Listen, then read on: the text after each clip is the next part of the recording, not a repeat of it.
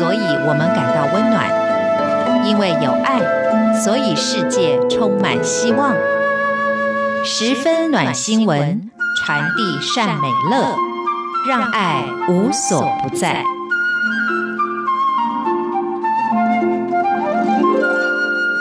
听众朋友，你好，我是刘冠佑，欢迎收听十分暖新闻。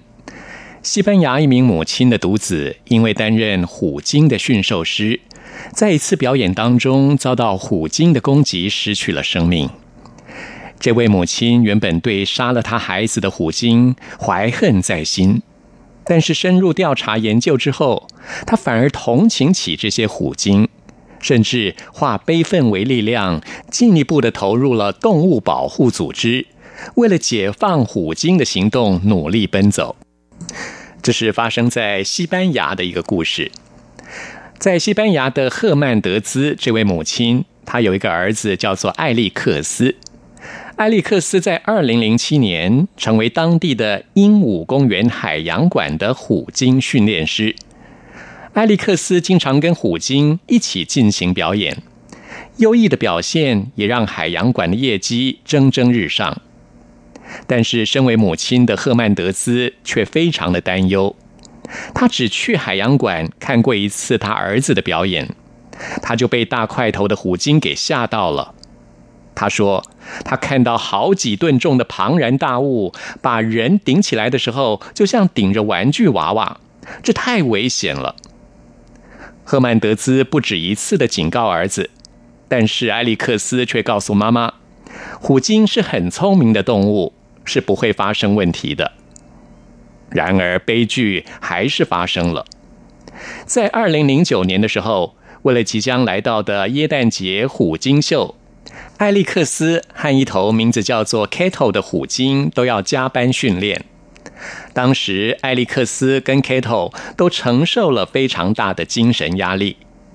结果，在表演当中，艾利克斯被这头虎鲸 Kato 正面撞上，当场失去了意识，沉入水底，享年二十九岁。这位母亲赫曼德兹，她还记得儿子跟她说：“虎鲸非常聪明，不可能去撞人。”所以认为 Kato 他是蓄意谋杀他的儿子。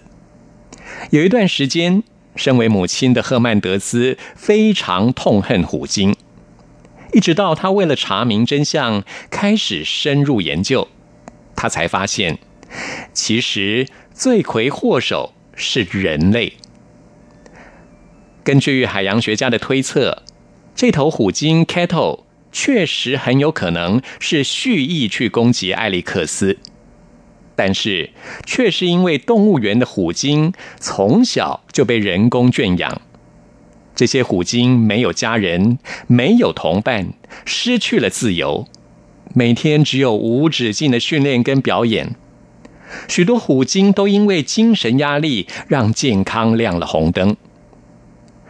攻击人类的虎鲸，就是因为遭受折磨多年，导致精神崩溃，最后会做出反常的举动。原本跟虎鲸有杀子之仇的赫曼德兹，在了解了这一切之后，他决定放下仇恨。为了继承儿子热爱动物的意志，他甚至还积极地投入动物保护组织，拯救虎鲸的活动。他阻止动物园圈养虎鲸，抵制虎鲸表演，高举解放虎鲸的告示牌，走入了抗议人群之中。现在，赫曼德兹最大的心愿就是可以看见虎鲸回归大自然，不要再受到人类的奴役。甚至每年，他都会到加拿大西岸的温哥华岛，到儿子骨灰洒落的海滩。和虎鲸的爱好者一起划着橡皮艇，近距离的来观察虎鲸。现在在赫曼德兹的心里，虎鲸已经不再代表仇恨，而是他跟儿子的精神连结。接下来是来自德国的一个非常暖心的消息：有着七彩颜色的小熊软糖，嚼劲十足。是许多喜欢吃甜食的粉丝心目中的经典糖果。生产元祖小熊软糖的德国企业 Haribo 也有一个十分暖心的传统活动，叫做橡实交换日。橡是橡树的橡，实是果实的实。也就是说，民众可以在每年的十月，用提前采收的橡树果实或是栗子，到他们公司来交换小熊软糖。这个活动的目的，就是让冬天森林里面饥饿的小松鼠们可以吃到饱，熬过冬天。从一九三六年开始，德国 Haribo 就在总部波昂展开了橡实交换日。这个一年一度的特别活动，让总部大楼外头就好像是热闹的嘉年华会。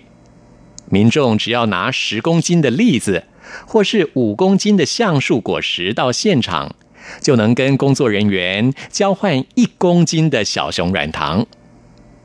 也因为交换免费的小熊软糖。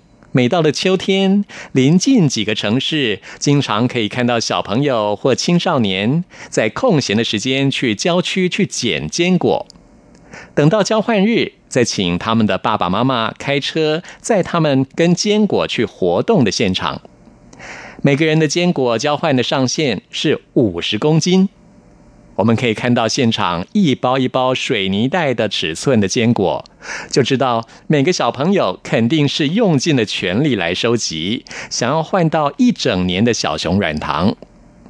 而他们的爸爸妈妈更是乐观其成，小孩子可以自食其力，顺便也省下了买零食的钱。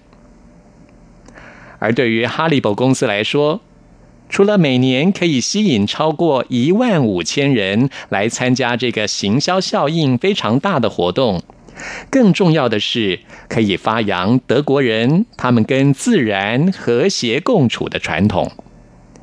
这些收集来的巨量的坚果会被分批的在冬季最酷寒的时刻运到森林里面缺乏食物的地方，让饥饿的野生动物一起来分享。尤其是松鼠，它们天性有藏匿坚果的习性。那些被埋到土里面的橡树果实，还有栗子果实，等到春暖花开的时候，又有机会萌发出新芽，在森林里面长成大树。被称为“小熊软糖之父”的 Haribo 创办人瑞吉尔先生，他毕生喜欢自然跟松鼠。他想到冬天里有松鼠会饿死，就于心不忍，所以他留下了这个软糖交换日，让人们见证到人类跟动物之间也能够有温暖的交流。这就是今天的十分暖新闻，谢谢收听，我们下次空中再会。